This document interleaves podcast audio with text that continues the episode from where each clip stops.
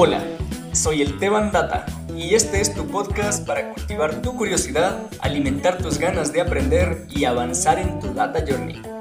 Acá entrevistamos a personas que están recorriendo su camino y quieren compartir con nosotros algo de su aprendizaje y experiencias en el mundo de la ciencia de datos. Buenos días, buenas tardes, buenas noches, querida comunidad. Una vez más, reunidos acá para conversar de este bello mundo de los datos. En esta ocasión nos acompaña Roberto Esteves, una persona con muchísima experiencia en el mundo de la ciencia de datos en Ecuador. Tiene una larga trayectoria como educador y como líder de proyectos de transformación digital.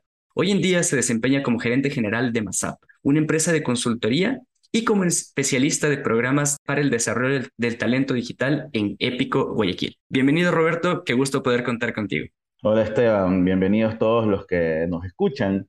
Un placer eh, estar aquí para conversar de lo que nos apasiona, que la ciencia de datos y lo más chévere, ¿no? Que, que este espacio viene por eh, gente que no tiene cierta edad como yo, sino que está, como conversábamos fuera del programa, empezando, ¿no? Entonces, me parece fantástico que ya se están generando estos espacios, ya no en personas, nuevamente, ¿no? Como yo que tiene ya cierta edad, ¿no? Que ya estamos un poco de salida eh, en estos ámbitos, ¿no? Entonces, buenísimo, excelente. Los, años se respetan, dicen por ahí, Roberto. Así que muchísimas gracias por, tu tiempo y, por compartir con nosotros. Vale, Roberto, eh, me gustaría, empecemos un poco hablando de tu formación con tus años de experiencia, tú has tenido eh, diferentes tipos de aproximaciones al, aprendizaje en ciencia de datos. Entonces, cuéntanos un poquito qué formaciones tienes, qué, qué tipo de programas has hecho, qué lenguajes has aprendido y, vamos armando desde ahí la, la conversa. Bueno, la verdad que todo este tema, sin ser así como que muy pretencioso, yo sabía qué iba a hacer desde que estaba como en cuarto de básica o tercer grado en mi época cuando eh, empezaron a dar la materia informática en mi colegio, en el Cristóbal Colón, cuando dijeron, uy, el próximo año van a tener informática. Y en el momento en que ya me senté frente a una computadora, dije, esta vaina es lo mío. Y de ahí seguí la carrera de informática, todo lo que tú quieras, ¿no? ingeniería de sistemas, pero por un giro del destino, trabajé 18 años en marketing. A pesar de que, de que tenía una formación de sistemas, trabajé 18 años en marketing en un banco acá en Ecuador.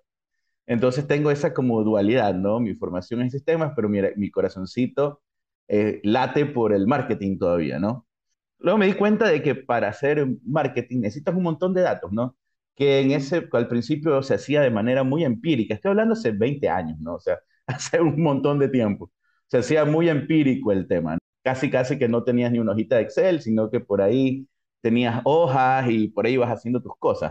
Pero ya con la evolución y, la, y sobre todo con la cantidad de datos que se generan o se empezaron a generar, la cantidad de canales que empezabas a tener para, para hacer comunicación y la retroalimentación que recibías y toda la información que te daban los clientes, ahora ya no solamente tenías el número convencional de la casa, que hace años se usaba un número convencional en la casa, luego la gente empezó a tener más, con más regularidad el correo electrónico, luego con más regularidad un celular, entonces tenías mayor cantidad de datos, la gente hacía más cosas, te dejaba más información, consumía más, venía más clientes, entonces los datos empezaron a explotar los datos.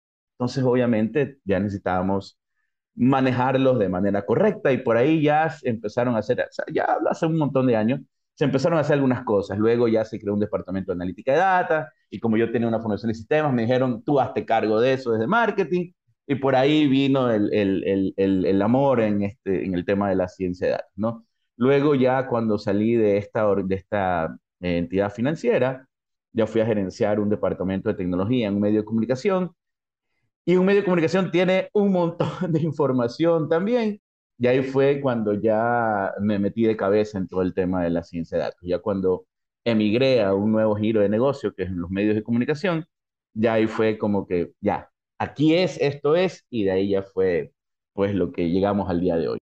Espectacular, súper interesante la trayectoria, ¿no? O sea, has hecho de todo. Estudiaste, a ver, nos dijiste que estudiaste sistemas. Sí. Ya, interesante. El, primer paso de, de, sistemas a un área de marketing. ¿Cómo fue esa transición? Cuéntanos un poquito cómo pasó, cómo llegó a pasar que alguien que salía de sistemas llegó a un área de marketing. La verdad es que no fue por decisión, ¿no? Sino más bien fue una oportunidad. Tienes 18, 19 años 20 años ya el pito y estás buscando trabajo. Entonces, si te dicen, eh, el área de marketing está a cargo de diseñar la página web de esta institución financiera y uno, como es de sistemas, muchas de las cosas lo autoaprende, ¿no? Es muy autodidacta. Y te estoy hablando del 2000, ¿no? Entonces el diseño de las páginas web casi, casi que se hacía en Notepad. Tenías que, o sea, no había herramientas gráficas para hacer páginas web como hay ahora. Casi, casi que las que tenías que hacer, escribirla uno a uno las cosas. Entonces, como uno estaba sin trabajo en esa época, dije, bueno, vamos a investigar cómo se come esto del diseño de páginas web. Y con esa investigación llegué a trabajar en el área de marketing de este banco, ¿no? Porque me dijeron, bueno, tú quieres, como, como los típicos memes, mijo, usted qué es el sistema, venga a hacerse la página web. Entonces, así llegué al área de marketing. Entonces, y ya estando ahí, eh, no sé si es, bueno, es una habilidad que deberíamos tener, ¿no? Eh, ya estando en el área de marketing, empecé a ver cómo se come el marketing.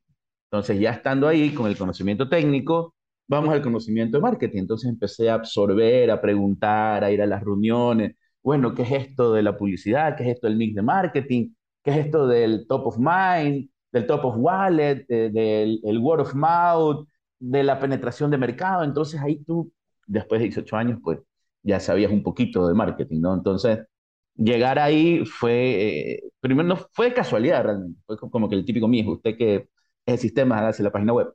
Entonces ya a partir de ahí ya fue uno, uno aprendiendo más cosas, ¿no? Y ahí ya te formalizas un poquito, coges cursos, eh, etcétera, etcétera, etcétera, ¿no? Y sobre todo en el área de marketing no estaba, estaba enfocado en la parte digital, todo lo que era marketing digital, eh, estoy hablando del 2007, 2006, cuando esto de poner cosas en redes sociales no era, ¿no? Tú veías en, en el 2007, 2008 en Facebook, lo que tú ponías era hola, estoy comiendo, un, estoy tomándome un café.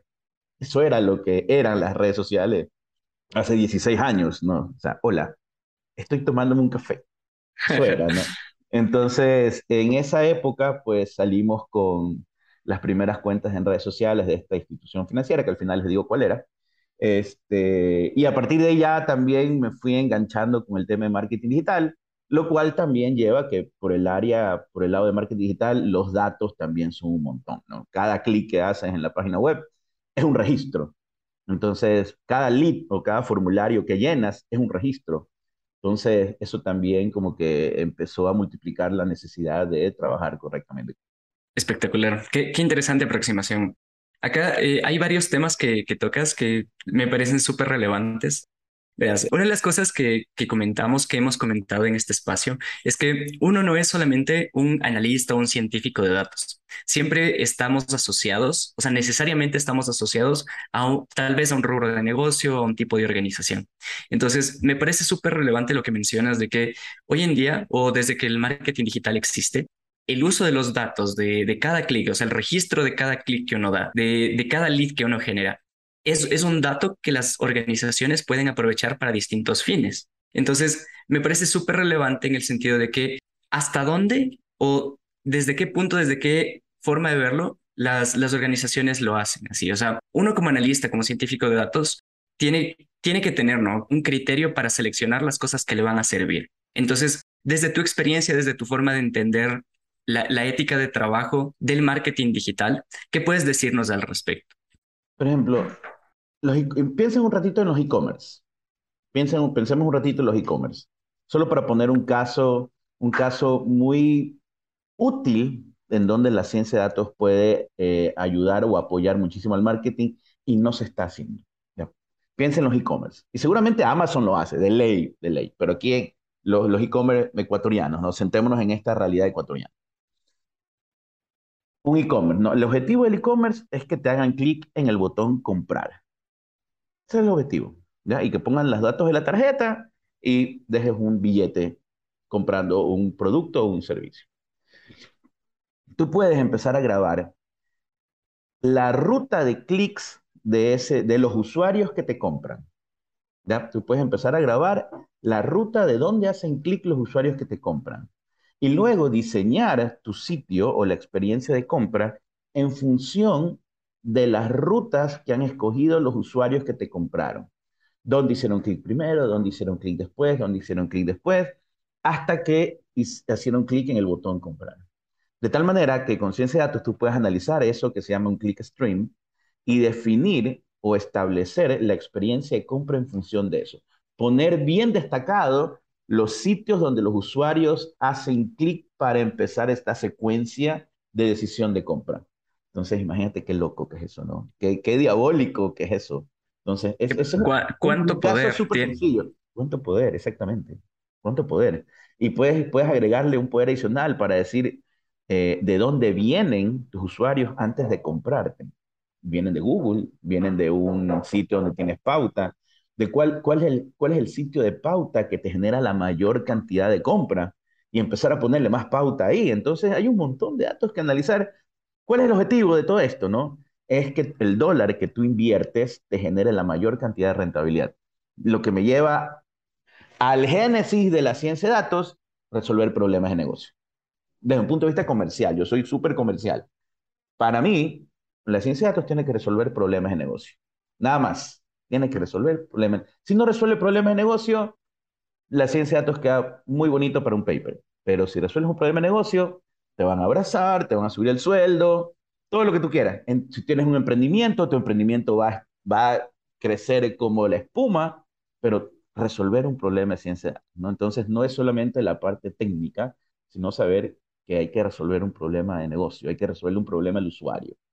Totalmente de acuerdo. Cuando uno está empezando, a veces tiene la, idea, la idea errónea de que uno tiene que programar, o sea, uno tiene que ser el mejor programador posible, ¿no? O sea, o, ser el mejor matemático posible o el, el mejor estadístico posible. Y, y, sí, un poco sí, pero para lo que realmente se requiere un perfil de, datos, ¿no? Es para lo que dices, que es resolver problemas utilizando habilidades de ciencia de datos, de ciencia o de análisis de datos, ¿no? Nos, pagan un sueldo para resolver problemas.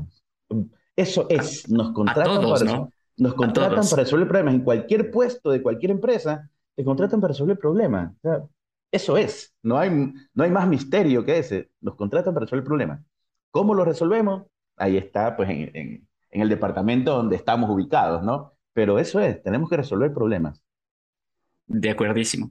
Roberto, aquí vamos a hacer una pequeña pausa y vamos a eh, conversar un poquito, vamos a irnos para atrás en el tiempo y que nos cuentes un poquito acerca de cómo hiciste la transición entre ser una persona técnica a empezar a liderar equipos. Hacemos una pequeñísima pausa y volvemos.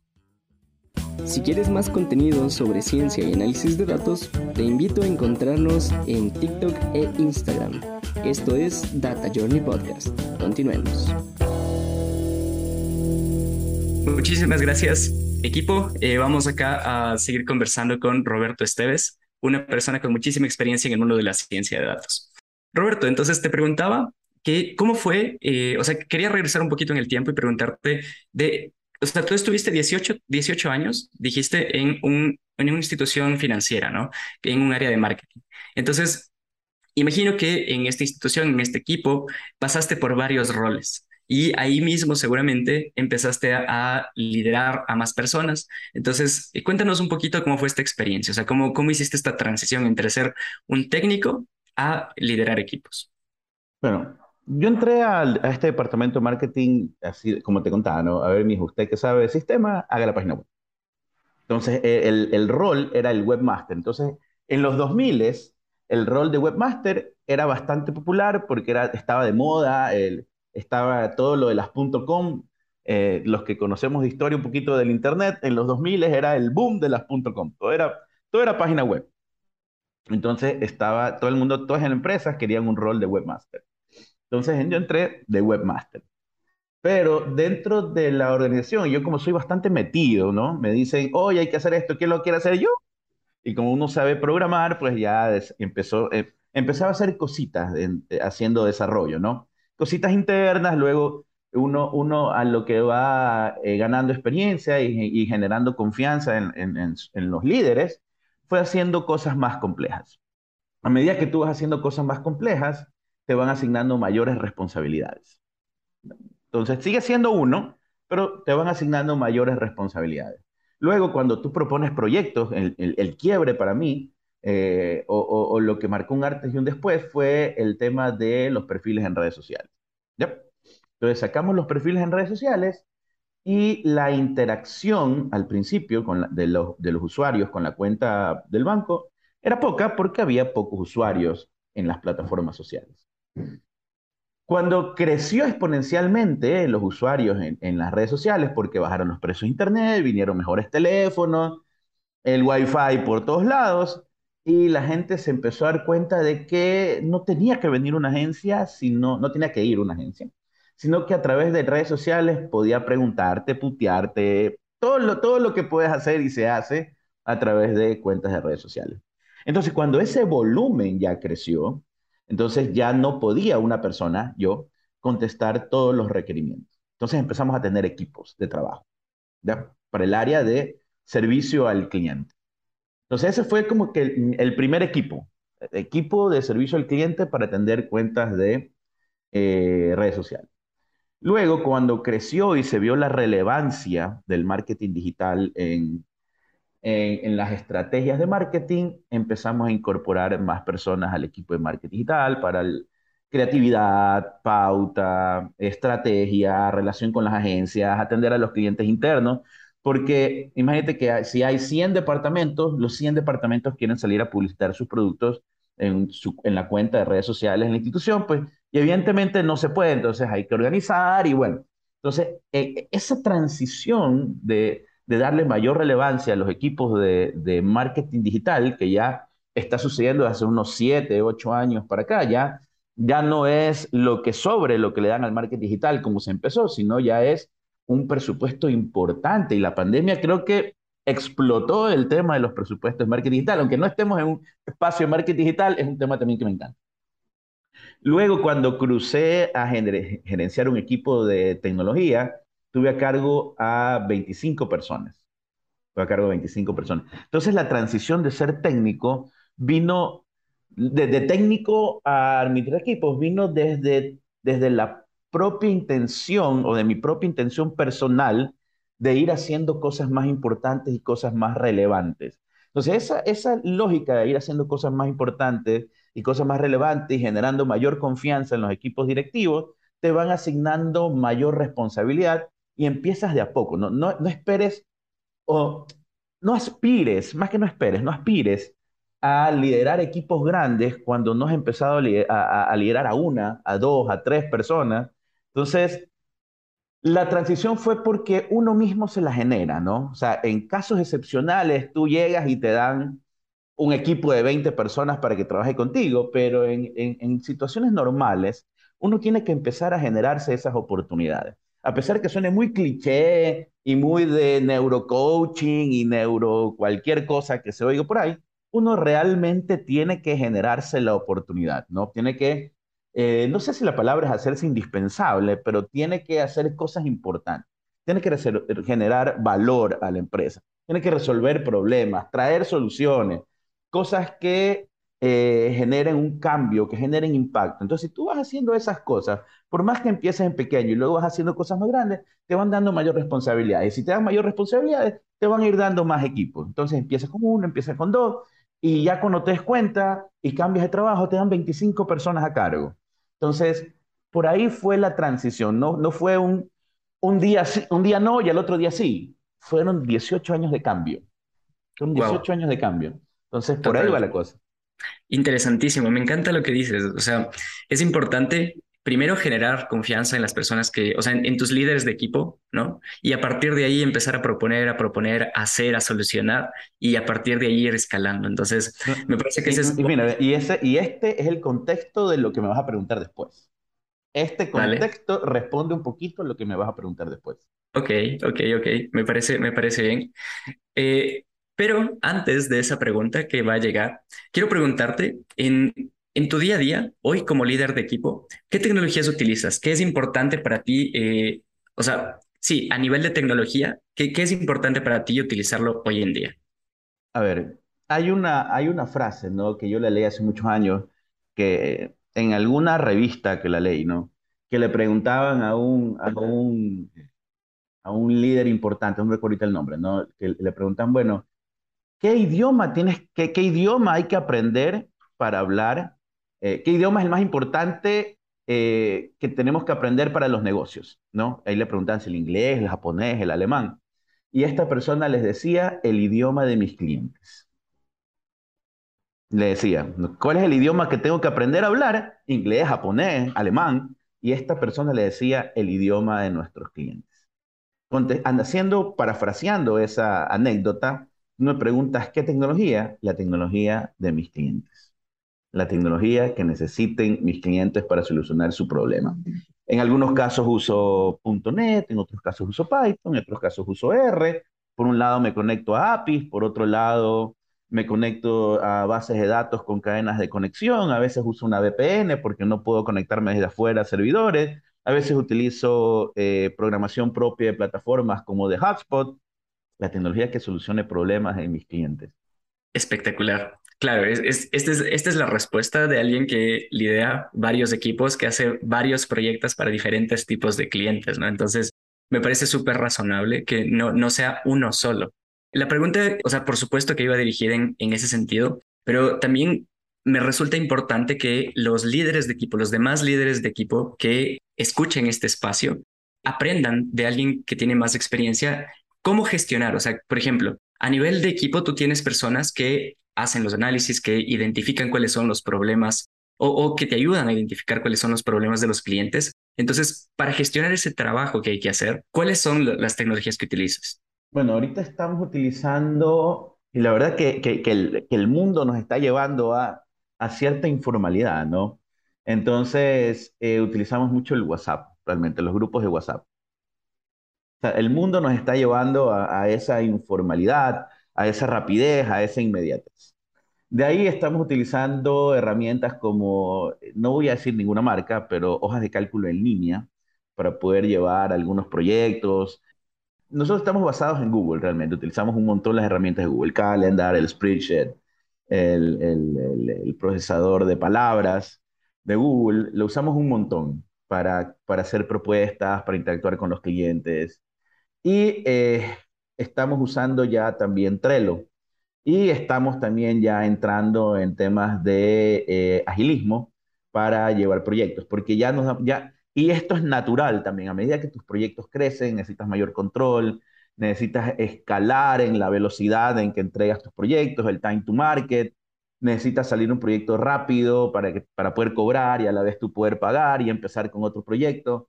Entonces, eso también naturalmente como yo suelo decir, la camisa te queda ya ajustada y tienes que ir cambiándote de camisa. Entonces, al principio te servía muy bien el grupo de WhatsApp, después te servía muy bien las, las hojas de cálculo en línea, luego tienes que pasar a unas herramientas más complejas como Asana, como Trello, para poder manejar tus proyectos. Y vas, vas, vas madurando también, ¿no? Vas madurando como organización, como equipo y vas eh, usando la herramienta que vas necesitando, ¿no? O sea, si tienes pocos proyectos, no, no te vas a lanzar a pagar una licencia de, no es Asana, es este... También puede ser Asana. Gira. Ah, Gira. Como Gira. Como Gira, un tema de tickets, Trello. Este, no, te, no te lanzas, ¿no? Porque vas a subutilizar, ¿no? Un Monday, vas, vas a subutilizar esas herramientas, vas a pagar un montón de plata.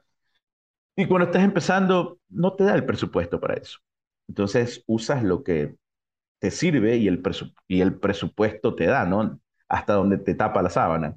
Y a medida que crecen tus presupuestos, crecen tus proyectos, crecen tus equipos, vas migrando a, herramientas que eh, te permiten, pues, también madurar eh, tus proyectos, ¿no? Tu, tu, propia empresa. Entonces, no empezar así como que enorme, porque vas a tener un, una cama king size y tú eres chiquitito, ¿no? Entonces, vas a subutilizar las cosas.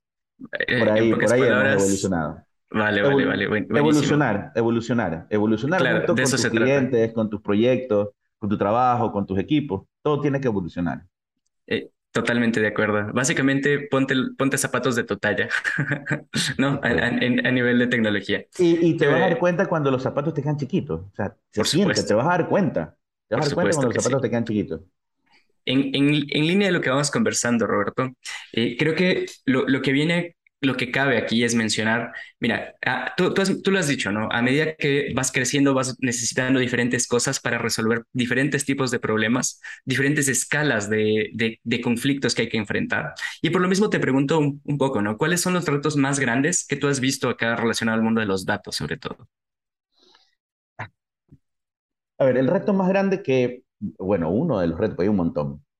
Eh, ya organizacionalmente, Primero que hay un montón de data desorganizada. Históricamente los datos de una empresa están desorganizados en diferentes hilos, en diferentes bases de datos. Muchas empresas con las que me, ha tocado conversar pueden tener cuatro o cinco bases de datos con el mismo número de cédula, el nombre, pero con datos diferentes de email, dirección, teléfono. Entonces, ahí, ¿cómo? Y es difícil trabajar con eso porque tienes hay, hay, hay reglamentos o hay leyes para ciertos eh, giros de negocio donde te dicen que no puedes tocar una base de datos maestro. Entonces, a menos que el cliente te autorice a cambiar tus datos en este sistema maestro. Entonces, lo que te toca es ir como que agregando nuevos campos o sacando tus propias bases de datos porque es una joda cambiar esta base de datos maestro y se van creando silos de información. Entonces, unificar o romper estos silos de información es un problema. Entonces, por ahí tienes, tienes un tema en, el uso de los datos porque tienes duplicidad, tienes inconsistencias, no sabes cuál es el dato más actualizado, entonces eso es todo un problema también. Otro, otro gran reto es que las gerencias crean en el tema. Y estamos en el momento preciso donde estamos viendo un cambio generacional, donde estamos viendo un cambio generacional, donde ya eh, la generación, por ponerle un nombre, X, está cediendo espacios a la generación que viene. Entonces, ese cambio generacional también está, eh, está entre una resistencia al yo siempre lo he hecho así, al ahora hagámoslo diferente. Ya hay un cambio, se está viendo un cambio generacional de siempre se ha hecho así, aún hagámoslo diferente. Entonces, eso también es un, un reto importante de cómo trascender de, de, generación a generación, de la que siempre lo he hecho así, a, la de hagámoslo de una diferente manera. Entonces, son como que los dos retos, ¿no? Y, el último, que creo que es mi top 3, es cuando se hacen proyectos de datos, pero no hay resultados. Cuando se sobredimensionan los resultados de los proyectos de datos, cuando no se establecen bien los resultados, los parámetros, los límites, los tiempos, puede generar una, una decepción o una frustración en los líderes de, de, las empresas sobre los proyectos de datos y, y, y, romper esa decepción es difícil, ¿no? Me he llegado a empresas como que sí, ya vino alguien a decirme lo mismo y no funcionó. O sea, ¿por qué lo tuyo va a funcionar? Entonces probablemente se sobredimensionó, no se tuvieron los datos correctos, hay un montón de cosas que pudieron haber pasado.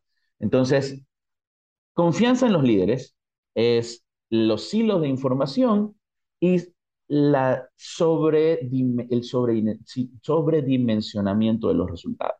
Para mí son tres cosas importantes que hay que ir trabajando, ¿no? Para, para tener ya empresas data driven, tener ciudades data driven, tener países data driven y que todas las decisiones sean basadas en datos. Son para mí como que alguien puede tener otra percepción de los problemas, pero en mi particularidad son las tres cosas que me he topado que hay que ir resolviendo. Y claro, son, los tres, las tres cosas que mencionas son problemas bien complejos de resolver, ¿no? O sea, eh, a mí me ha pasado de cerca sobre todo el, el, en el que los, los líderes del equipo como que no confían tanto en los posibles resultados de, de, de, los proyectos de datos que se han propuesto. Entonces, eh, hubo que demostrar cómo se utilizaban, para qué servían y hasta dónde podíamos llegar.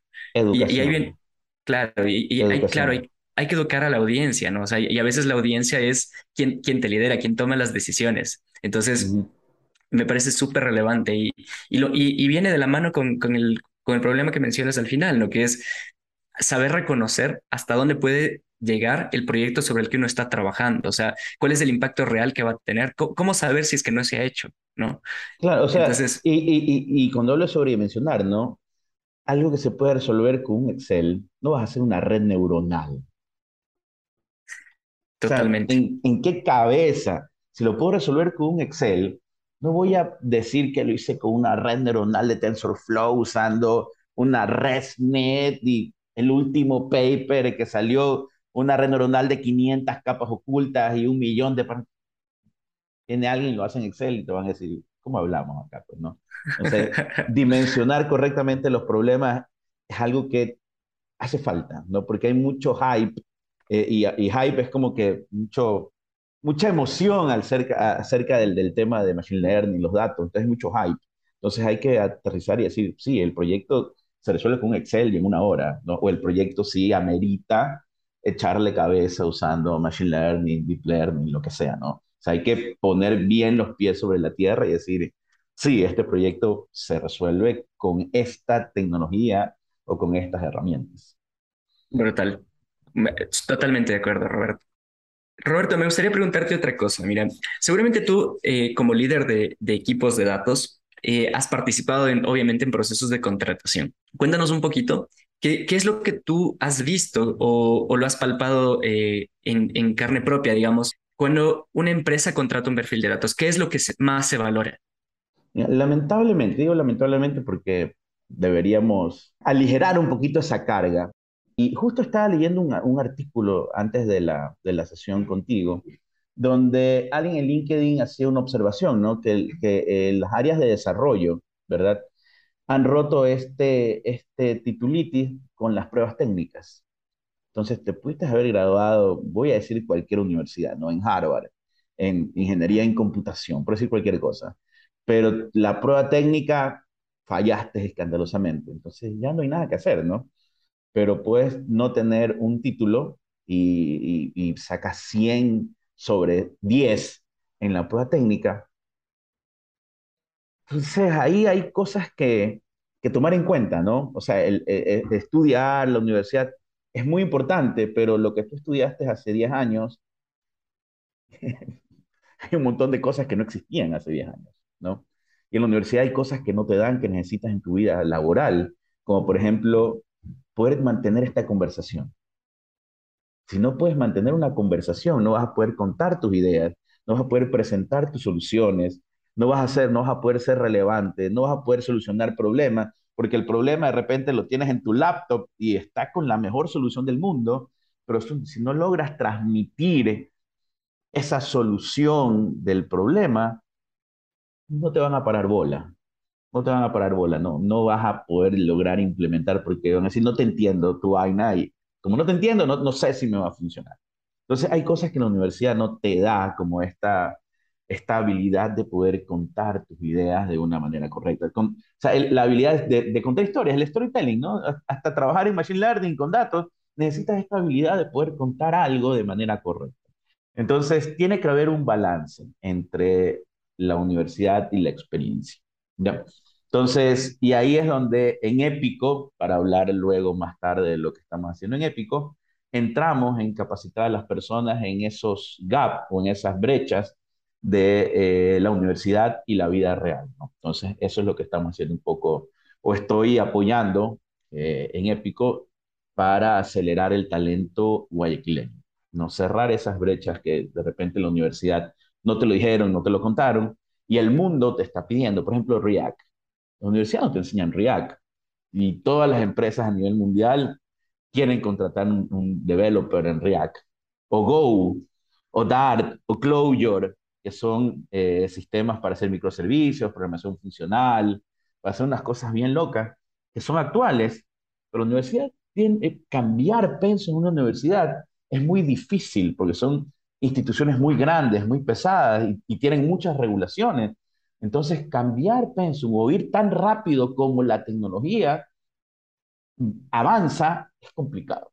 Entonces, ahí en Épico es donde entramos nosotros a decir, ok, tú tienes algo de experiencia, sabes algo, te falta esto de aprender, yo te capacito y te devuelvo al mundo con el conocimiento que se está demandando. Entonces, ¿qué debería suceder? Debería haber un balance entre, entre lo que estudiaste y lo que sabes y, sobre todo, eh, eh, buscar es que seas capaz de aprender. Aunque suene cliché, el desaprender para aprender, suena, suena muy cliché, pero es cierto. O sea, yo empecé programando en Pascal, pero ahorita no, nadie usa Pascal. O sea, no. tienes que aprender eh, C++, Python, R, Scala, Julia, Go, Dart, Clojure. Go acaba de sacar, eh, Google acaba de sacar un lenguaje de programación ayer, no sabemos si va a pegar, no va a pegar. Entonces, cuando eran BlackBerry tenías que programar con Java, eh, si quieres programar en iPhone es el Swift. Entonces, tenemos como como parte de este mundo tecnológico, científico de datos, desarrolladores, analistas, tenemos que ir, al, tenemos que ir a, la velocidad que va el mundo. Entonces, ahí está el trade-off entre lo que te enseñaron en la universidad y, tu capacidad de aprender cosas nuevas, ¿no? Entonces, tiene que haber ese balance, pero por lo menos estoy en Ecuador, estamos en el, en el tema de la titulitis.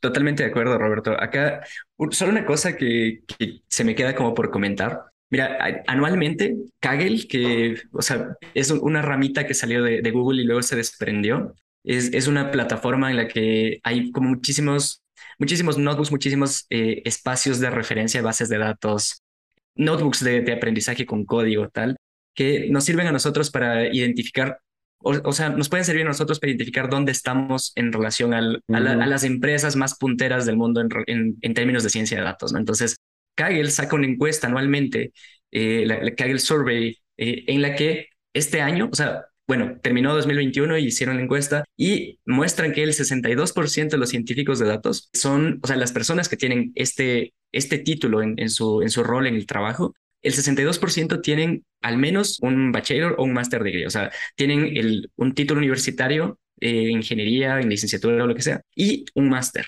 ¿ya? Entonces, estoy totalmente de acuerdo que hay que romper un poco con el tema de la, titulitis en, tus palabras, porque al final, cuando esta restricción, la, organización que, está contratando se queda sin oportunidad de contar con talento muy, muy valioso que puede, puede aportar mucho con su experiencia, con su autoaprendizaje, mucho más allá de lo que se puede aprender en una universidad. Entonces, no, no sin desconocer, por supuesto, que, la universidad eh, es un espacio súper valioso de aprendizaje, porque muchas de las cosas que se, que se hacen, que se enseñan, se construyen en universidades, pero de nuevo, ¿no? O sea, eso no demerita la capacidad de aprender de, las personas que, que, tuvieron simplemente otro tipo de formaciones, ¿no? Pero por eso decía un balance, ¿no? Hay que tener un balance entre lo que aprendiste hace 10 años y lo que sabes ahora, ¿no? Y tu capacidad de aprender cosas nuevas. Tiene que haber ese, tiene que haber ese balance. De acuerdo, de acuerdo, de acuerdo. Y en línea con esto, Roberto, imagino que una de las cosas que tú valoras de tu equipo de trabajo es este balance, ¿no es cierto? Esta, esta forma de, de autoaprender, del background que tienen. Entonces, cuéntanos un poquito qué es lo que tú valoras de los profesionales que llegan a trabajar contigo. Lo que ya te he dicho, que resuelvan problemas. Perfecto. Te resuelve un problema. Si ya, por ejemplo, ¿qué, qué, qué? Y yo trato de ser mentor, ¿no? Trato de, ser mentor. Y justo, justo ahora estoy con un desarrollador que tiene un montón de experiencia. Es súper pila, es lo máximo desarrollando. Entonces quiero que empiece a liderar equipos. Entonces estoy en esa etapa de cambiarle el chip técnico a liderar equipos. Ya no me, así como que ya no me preguntes cada cosa que tienes que hacer. Yo soy comercial yo estoy enfocado en la parte, soy técnico, desarrollo, hago todo lo que tú quieras, pero soy comercial. ¿ya? Entonces estoy encargado de conseguir nuevos clientes. Y para eso tengo a alguien técnico que se encarga de solucionar problemas. Entonces, tengo ya un mes en, una especie de coach, ¿no? Cada vez que me pregunte y me dice, oye, hacemos esto, le digo, no me preguntes, resuélvelo. Y cuando ya tengas la solución implementada, me dice, mira, lo solucioné así. No me preguntes, ¿y te parece si hago esto? No, no me preguntes, resuelve. Tú eres el, líder técnico que tiene que resolver problemas. A mí ya dime y venme con la respuesta, o tal vez cuando hay algún problema directo con el cliente que hay que resolver, ok, ahí meto mi cuchara y digo, a ver, si no haces esto, no pasa esto y no vamos a llegar a esto, ¿ya? Pero los problemas técnicos necesito que los resuelva. Entonces, por ahí yo trato que haya esa transición de alguien técnico a alguien a liderar equipos. Y ojo, que hay, hay que ser muchos, no sé si decir la palabra psicólogo, pero hay que tener esa, ese feeling de a quién le das esa responsabilidad, ¿no? Y ese feeling tal vez te lo da después de haber tratado con mucha gente. Ese feeling de, a él le voy a dar la responsabilidad, te lo da después de haber tratado con mucha gente. Entonces tú decides, él puede ser un buen líder de equipo. Vamos a darle la oportunidad, vamos a hacer este, especie de coach para que deje de pensar como desarrollador y que deje de pensar que tiene que preguntarle a alguien si algo está bien. Esa lógica de, dejar de preguntarle a alguien si está bien y él decidir que está bien. ¿ya? Que él decida que está bien, porque a su vez ya le estoy diciendo que me tiene que contratar más personas que le van a preguntar a él si está bien. Entonces, si le preguntan a él si está bien y este, y este pana me pregunta a mí también si está bien, no vamos a avanzar nunca. Entonces yo le dije, tú tienes que decidir si está bien. Entonces estamos en, ese, en esa transición de que tú preguntas y cuando eres desarrollador, tú tienes que preguntar si está bien, porque, porque estás desarrollando para alguien. Pero cuando ya eres líder, tú decides si está bien. Tú eres el que decide si está bien. Entonces estoy en, ese, en esa transición. ¿Y qué es lo que valoro? Que tenga la capacidad de decidir que está bien. Que deje de preguntar, eh, que deje de preguntarme si está bien, no que decida junto al cliente que está bien.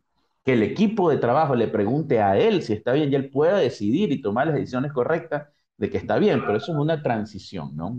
un acompañamiento, una transición. O sea, hay un tiempo de transición. Entonces, pero para empezar, sí debemos tener ese feeling de, ¿sabes qué? Tú, tú, puedes liderar un equipo o tú te vas a quedar como desarrollador porque ese es tu perfil, que no está mal. Si te encanta desarrollar, a mí me encanta desarrollar, me, me priva de desarrollar, me encanta. Todos los días mi esposa me dice que se va a divorciar de mí porque todos los días me vean abriendo, desarrollando, de dar clases de Python, de Machine Learning. Todos los días me dice que un día esto me va a divorciar para que me case con el Machine Learning. Mentira. me, está, me, está, escuchando. Este, pero es una, exageración, ¿no? Pero mí me encanta, pero a la vez yo en algún momento no puedo ocuparme de todo. No, yo no puedo yo mismo estar desarrollando la, Tienes que delegar. Entonces eh, se empieza como que a... a y, y, no, yo la verdad como no sé, no sé si hay una prueba o, una, o un examen que te diga si alguien va a ser bueno liderando equipos. No tengo ni idea, no lo sé sino más bien eh, en mi caso es mucha intuición, ya hablando, trabajando, yo te digo, yo sé que, que tienes, tienes la oportunidad de liderar equipos y te empiezo a decir, ya no me preguntes, decide tú si está bien. Y así es la cagada, te puteo, pero asume la responsabilidad, ¿no? Eso, eso es parte de, de crecer, tomar una decisión y asumir las consecuencias, buenas o malas. O sea, te premio si sale una cosa increíble y te tengo que putear si algo salió mal. Pero eso es parte de tu responsabilidad, tomar decisiones y asumir las consecuencias. Entonces, y yo como líder de equipos, lo, lo, que, lo que también tengo que asumir, que uno delega, este, uno, uno delega acciones, pero se queda con la responsabilidad. Yo sigo siendo responsable. Yo delego actividades, pero también me quedo con la responsabilidad. Si, si la delegación de esta actividad técnica de liderar equipos falla, yo soy responsable, yo sigo siendo responsable, yo no delegué la responsabilidad, yo sigo siendo responsable. A mí eh, me va a putear el cliente y, como empresa vamos a fallar. Entonces, no se delega la responsabilidad, yo delego esta actividad de liderar equipo. Y a su vez, este líder tiene sus responsabilidades también que no las puede, no, las puede delegar hacia abajo, sino delega actividades. Tú haces el frontend, tú haces el backend, y si ellos fallan, él, él, de él es la responsabilidad. Entonces se delegan actividades, pero no responsabilidad. Eso se me quedó grabado con fuego. Súper, súper, súper chévere tu respuesta. Aquí un mensaje importante a esta persona que, que, estás tratando de convertirlo en, líder de equipo. Eh, hazle llegar el episodio cuando, cuando ya esté público. Espero que, que, para entonces ya que la, transición ya se haya concretado y, te haya dejado de preguntar. Estamos primero. Casi, estamos a punto, estamos a punto. Qué bueno, qué bueno, me alegro. Estamos a punto seguro se logra, seguro se logra. Y otra cosa que, que dijiste que me parece increíblemente valioso, que es cuando, o sea, uno no delega responsabilidades, uno delega actividades. Y acá hay como una, algo importante que decirle a la audiencia, que es cuando las cosas salen bien, es porque el trabajo mi equipo funcionó, pero cuando las cosas salen mal, el, el, la, la, cagada se la come el líder del equipo. Entonces, eh, es, es, una realidad, es algo que, que hay que considerar. Entonces, asumir, asumir como las responsabilidades que uno tiene en, en, el rol que uno tiene actualmente, un paso a la vez, ¿no? No, no adelantarse todavía a, hacer cosas que, que, no son parte de necesariamente de las competencias que uno tiene. Así, eh, Roberto, creo que te me adelantaste un poquito en la pregunta, pero qué bueno que ya quedó respondida. Te iba a preguntar qué es importante en tu día como en tu día a día como líder de varios equipos. Y bueno, creo, creo que queda bastante claro el tema de resolver problemas, de ser autosuficientes, de autoliderarse, de, de empoderarse, ¿no? Así que vamos a pasar eh, a, otro espacio. Eh, pero antes queremos hacer una pequeñísima pausa para conversar sobre Épico. aprendemos sobre hombros de gigantes. Si quieres más contenido sobre ciencia y análisis de datos, te invito a encontrarnos en TikTok e Instagram. Esto es Data Journey Podcast. Continuemos.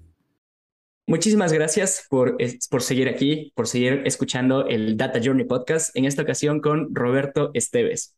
Roberto, cuéntanos un poquito de Épico. ¿ah? Ya nos empezaste a hablar que están trabajando en mejorar las habilidades, en, cerrar la brecha entre lo que uno aprende en la universidad y lo que requiere el mundo profesional para la, la gente que vive en Guayaquil. Así que cuéntanos un poquito qué es lo que hacen, qué es lo que buscan, cómo surgió, por favor. A ver, Épico es la empresa pública y competitiva de innovación de Guayaquil nació hace dos años y yo estoy orbitando Épico hace un año más o menos.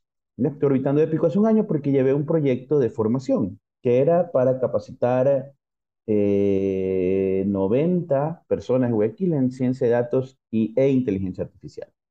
Entonces, este efecto mariposa del networking, que tú conoces a alguien, que conoce a alguien, que conoce a alguien, que conoce a alguien, que de repente en algún momento se conocen y dicen, oye, estoy buscando tal cosa, y el que conoce a alguien, que conoce a alguien, conoce a alguien, dice, yo conozco a alguien, que conoce a alguien, que conoce a alguien que puede resolverlo, llegué a Épico, ¿no? con, con este efecto mariposa del networking, lo cual dejo un paréntesis de, hagan networking.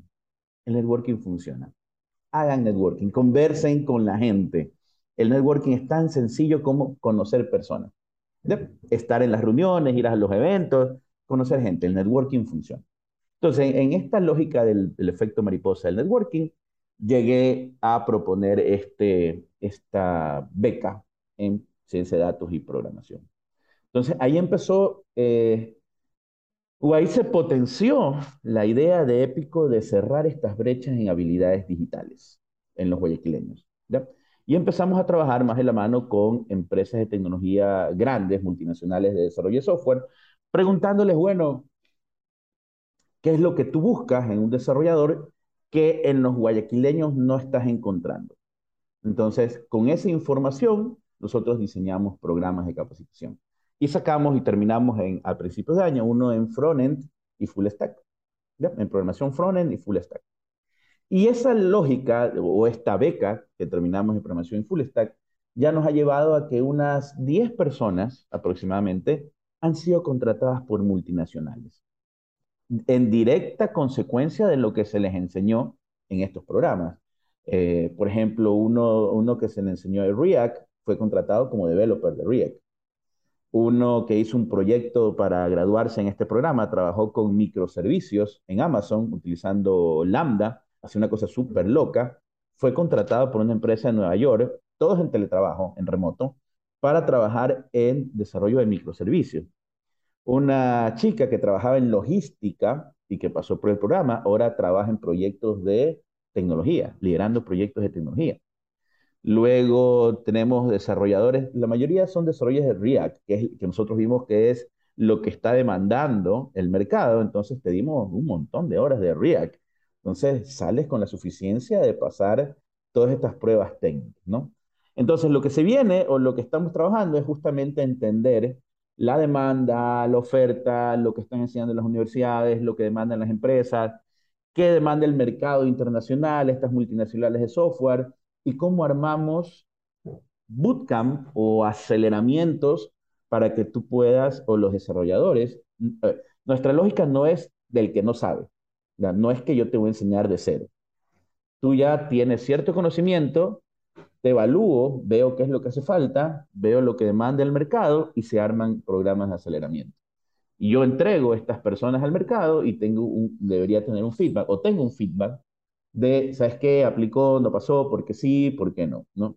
Y en, esa, en ese insight que nos están dando, y se los dejo a los que escuchan tu podcast, inglés. Es básico y fundamental si quieres ganar buen billete. Inglés específicamente, mínimo un, B2, un certificado B2.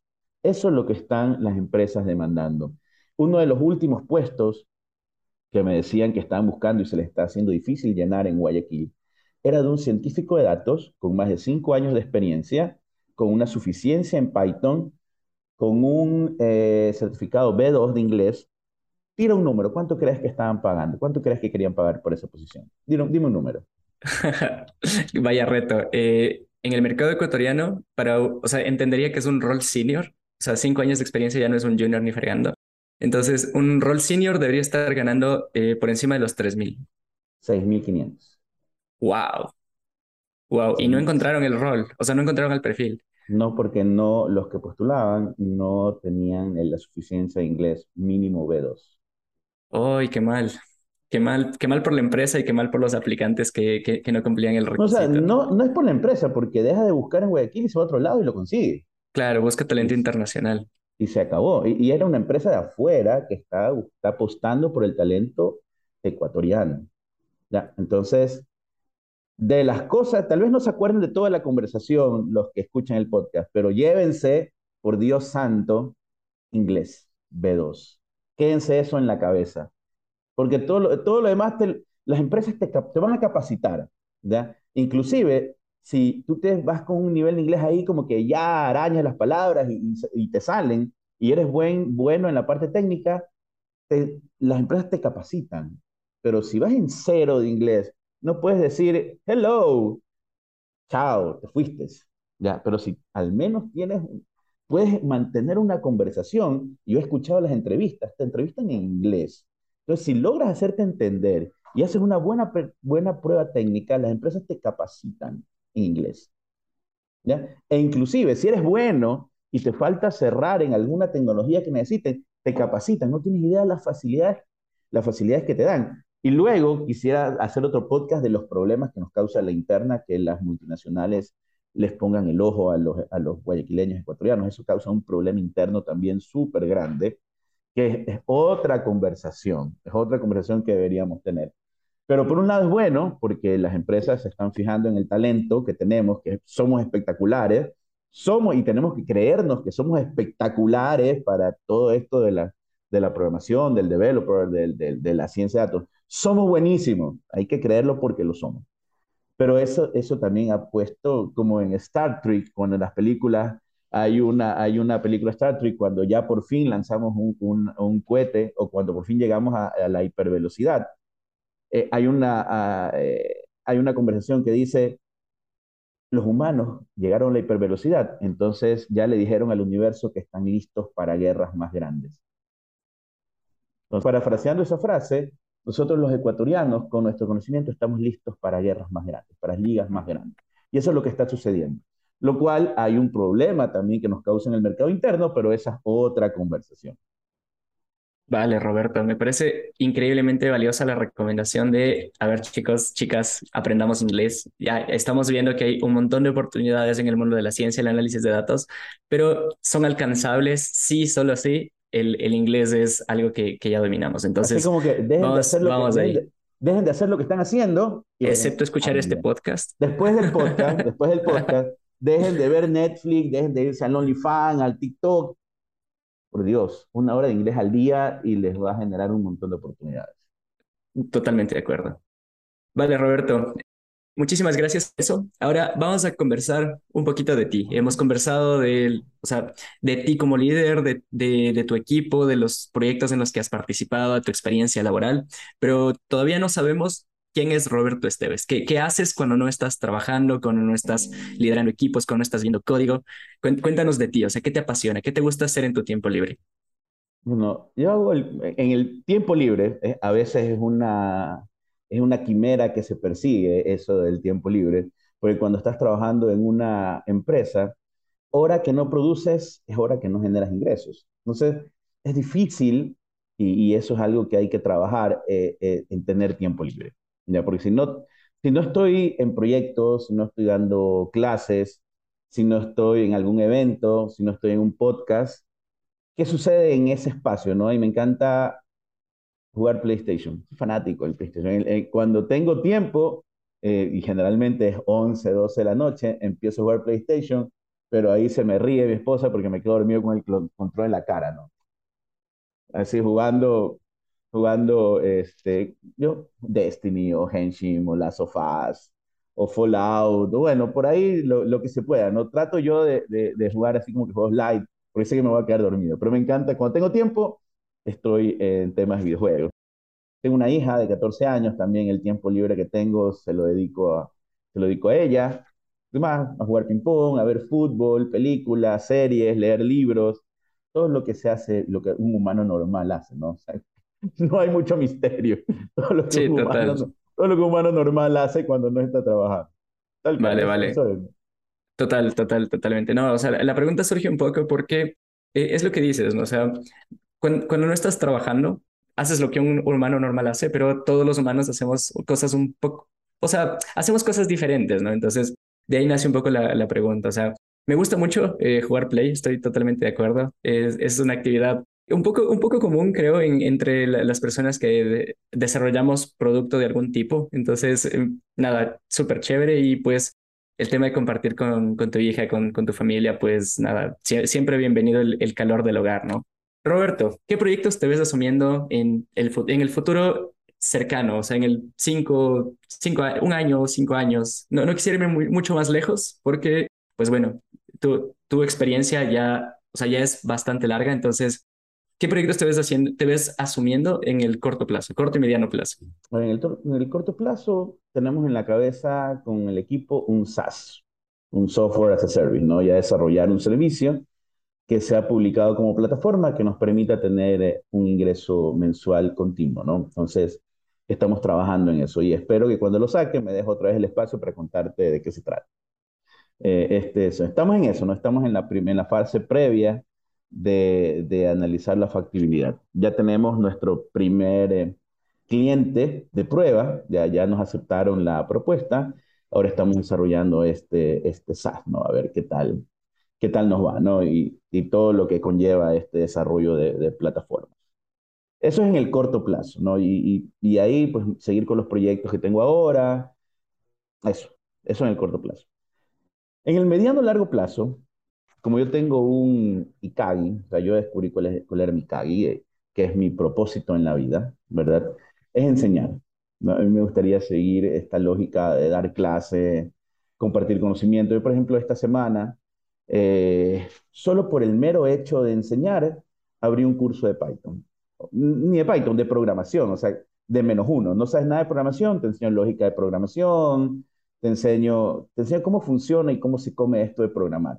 Y luego la práctica se la hace en Python. Solo por el hecho de compartir y que las personas tengan más herramientas para llevar a cabo sus trabajos o resolver problemas, o, de repente entre las 15 personas que se registraron, que, que, me aceptaron esta locura, pero solamente puse un post en Twitter y en LinkedIn dije, bueno, ¿quién quiere aprender? a un precio, pero que no te lo va a dar nadie, así como que en 20 dólares, un montón de horas, por el mero hecho de compartir conocimiento. 15 personas dijeron yo. Entonces, ¿cuál es mi ideal? No? Que estas 15 personas, una diga, sabes que fue tan chévere esto que voy a continuar este camino del ninja del desarrollo. Entonces, ahí se paga todo, ¿no? Entonces, ¿qué me veo haciendo en el corto, mediano plazo? Siguiendo con esta lógica de capacitar personas para ayudarles a generar un cambio en su vida, generar impacto. Para mí esta lógica de, generar un cambio en la vida de alguien, que alguien me escriba después de una clase eh, por WhatsApp me diga, chuta Roberto, qué bacán esta clase, me encanta, quiero seguir aprendiendo. Así como que me inspiraste a seguir aprendiendo. Eso para mí es, e, e, es, es lo, que, lo que percibo, ¿no? Ese es como que el, mi propósito, ¿no? Y en el largo plazo, eh, sí me veo trabajando también. Yo actualmente estoy trabajando como consultor en Fundapi, que es una organización que trabaja mucho con el sector público en el tema de datos abiertos. Entonces, ¿qué me veo en el largo plazo? Junto con Fundapi, logrando que las instituciones públicas publiquen sus datos, o ya lo hacen, sino que eh, publiquen más datos en formatos abiertos para que la ciudadanía pueda hacer auditoría ciudadana, hacer tecnología cívica, y pues tener como que disponibilidad eh, de estos datos del, de, de, las acciones y las cosas que están haciendo las instituciones públicas, llevar a Ecuador un gobierno abierto, un Estado abierto, o sea, todo, todo, toda esa onda de Open Government me veo haciendo también en el largo plazo, o sea, porque es un proyecto a largo plazo con la gente de Fundap. Muchísimas gracias, muchísimas gracias, Roberto. Eh, me parece espectacular. O sea, voy a quedarme sobre todo con el, con el segundo y el tercero, ¿no? Que, eh, bueno, el, el, software as a service, que, que sepas que el, el, espacio queda abierto que para, para una siguiente ocasión. Ya tenemos ese, varias, ese varias ese, cosas que conversar en, ese en un siguiente episodio. Service, ese software as a service es el bill metal, ¿no? O sea, es el bill metal, no tiene ningún propósito altruista, simplemente el bill metal. Eso es, ese a corto plazo es el bill metal hay que comer, hay que comer.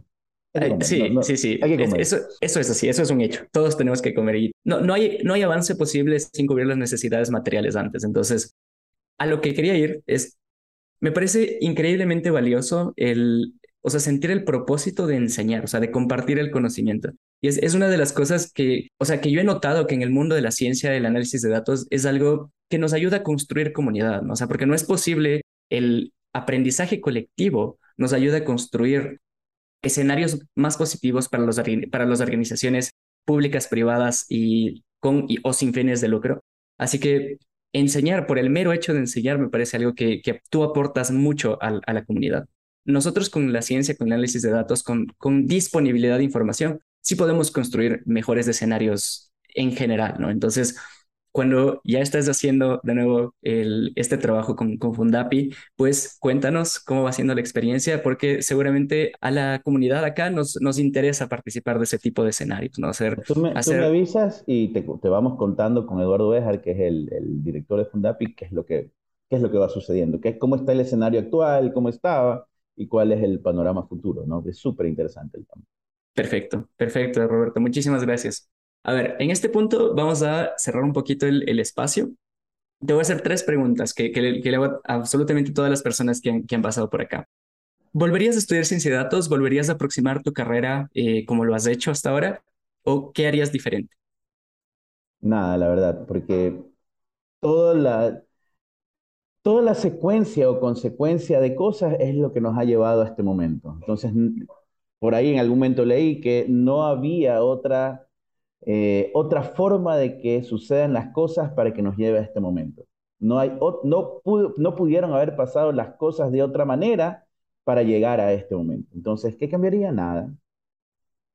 Eh, eh, siempre llegaríamos a este momento. Muchísimas este gracias por eso, Roberto. Si es que habrías hecho las cosas diferente, tal vez no estaríamos compartiendo en este espacio. Y, eso, y eso sería una, una triste situación. Roberto, por supuesto que hemos venido conversando un montón de cosas eh, relacionadas al mundo de los datos, ¿no? Como, ¿qué no te gusta de, de, esa rama, de, del, del, conocimiento, del aprendizaje? No sé, oye, no, no, me, no me he detenido a pensar qué es lo que me hace dar coraje. No me, no me he detenido a pensar, pero lo que te podría decir es, tal vez un poquito el hype, ¿no? Un poquito el hype porque de repente te dicen, sí, la, la profesión más sexy y todo, pero cuando ya estás metido en el tema, te das cuenta de que eso de sexy es el 20% del tiempo, porque el otro 80% es conseguir los datos, los resuelve, identifica el, el, problema. Y eso que lo hace sexy es utilizar una librería, ¿no?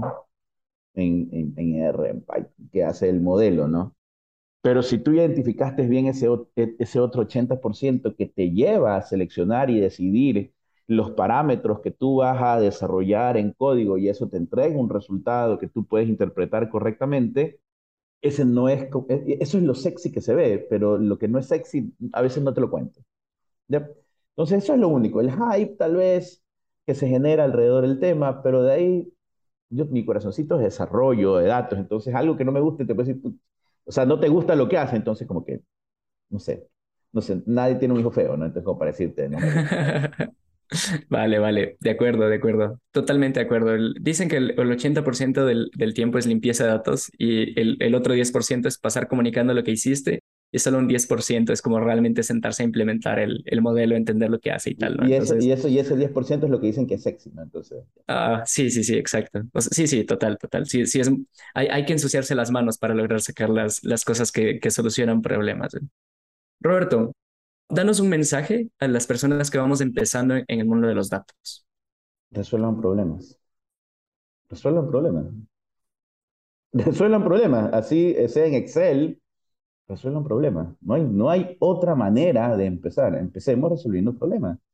Si no estamos trabajando en una empresa, hay en Kaggle, que hubo un tiempo que Kaggle no era de Google, hubo un tiempo en que Kaggle no era de Google, era Kaggle nada más, Google lo compró empiecen a resolver problemas. Está Kaggle, está una página que se llama Jovian, otra que se llama DPHI, donde hay, un, hay otra que se llama Hack, Hack Monkey, creo que se llama también, donde hay retos, donde hay eh, hackatones por el mero hecho de aprender, y entonces empiezan a ganar experiencia resolviendo problemas. No hay otra manera. ¿Qué es lo que te aconsejo? Empecemos a resolver problemas. empecemos a adquirir esta lógica de que si queremos ser útiles, importantes, relevantes, generar impacto, tenemos que resolver problemas, ¿no? Entonces, estamos en un momento hermosísimo donde la información está disponible de manera casi gratuita, de manera casi gratuita. Hay mucho material gratuito, hay mucho material pago que vale la pena, eh, pero hay un montón de oportunidades para aprender. Hay un montón de oportunidades para aprender que no había hace 10 años, que no había hace 15, que no había hace 5 años, pero estamos en un, en un momento hermoso, preciso para aprender. Hay que aprovecharlo. Como decía Morpheus en Matrix, a Neo le decía, yo solamente puedo enseñarte la puerta, pero tú eres el que la tiene que cruzar.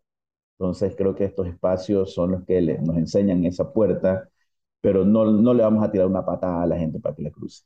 Tienen que cruzarla. Y una vez que la cruces ya no se van a arrepentir. Totalmente de acuerdo. Chévere, qué buen mensaje, me parece súper valioso empezar a resolver. O sea, la única forma de empezar en el mundo de los datos es entendiendo que la, forma en la que nosotros aportamos no es programando, sino resolviendo problemas. Con código, sí, pero resolviendo problemas. Vale, Roberto, de mi lado, agradecerte muchísimo por, por tu tiempo, por tu paciencia, por tu experiencia, por querer compartir con la comunidad. Así que eh, me gustaría que la gente que se quede con dudas, con preguntas, que quieren acceder a, a los cursos que tú das, a, que, quieran contactar contigo, que tal vez se quedaron con curiosidad de que, cómo pueden aplicar a Épico, tal vez, ¿dónde pueden contactar contigo? ¿Qué, ¿Cómo podemos encontrar? Ponen Roberto Esteves en cualquier red social, Instagram, Facebook, Twitter, LinkedIn, y ahí aparezco. Vale, chéverísimo. Vamos, Roberto, a dejar. Roberto, Roberto Esteves con S, ¿no? no son, Roberto Esteves con Z es alguien de Brasil, un médico de Brasil, un militar de Brasil, no tengo ni idea. Pero Roberto Esteves con S al final y con B pequeña. Vale, vale, buenísimo. Vamos a dejar, dejaremos enlaces a tu, a tu perfil o a tus perfiles en, en la descripción del episodio y pues ese es el momento, la forma de contactar. Eh, de nuevo, Roberto, muchísimas gracias. Ah, bueno, una cosa más, un, mensaje que, se nos estaba quedando. Roberto dice lo de la, lo de la Z porque cuando le mandé el, cuando le mandé el guion del episodio, con las preguntas que le iba a hacer, le, puse con Roberto Esteves con Z. Entonces me parece súper súper pertinente el, el, comentario que haces, Roberto. No eres, no, eres, no eres el primero y no vas a ser el último, entonces... vale, vale. Chévere. Roberto, muchísimas gracias. Ha sido un, una experiencia súper, súper, súper placentera poder conversar contigo. De nuevo, te agradezco por, por compartir con la comunidad y seguro que nos veremos en un próximo episodio del Data Journey Podcast. Muchísimas gracias. Muchas gracias a ti, igualmente. Gracias por el espacio. Muchas gracias por llegar hasta el final de este episodio. Compártelo en redes para seguir construyendo una comunidad que toma decisiones informadas. Encuéntranos en redes como arroba el Data y en nuestra super editora como arroba Arte. Esperamos motivarte a seguir avanzando en tu Data Journey. Y esto ha sido un episodio más del Data Journey Podcast. Muchas gracias.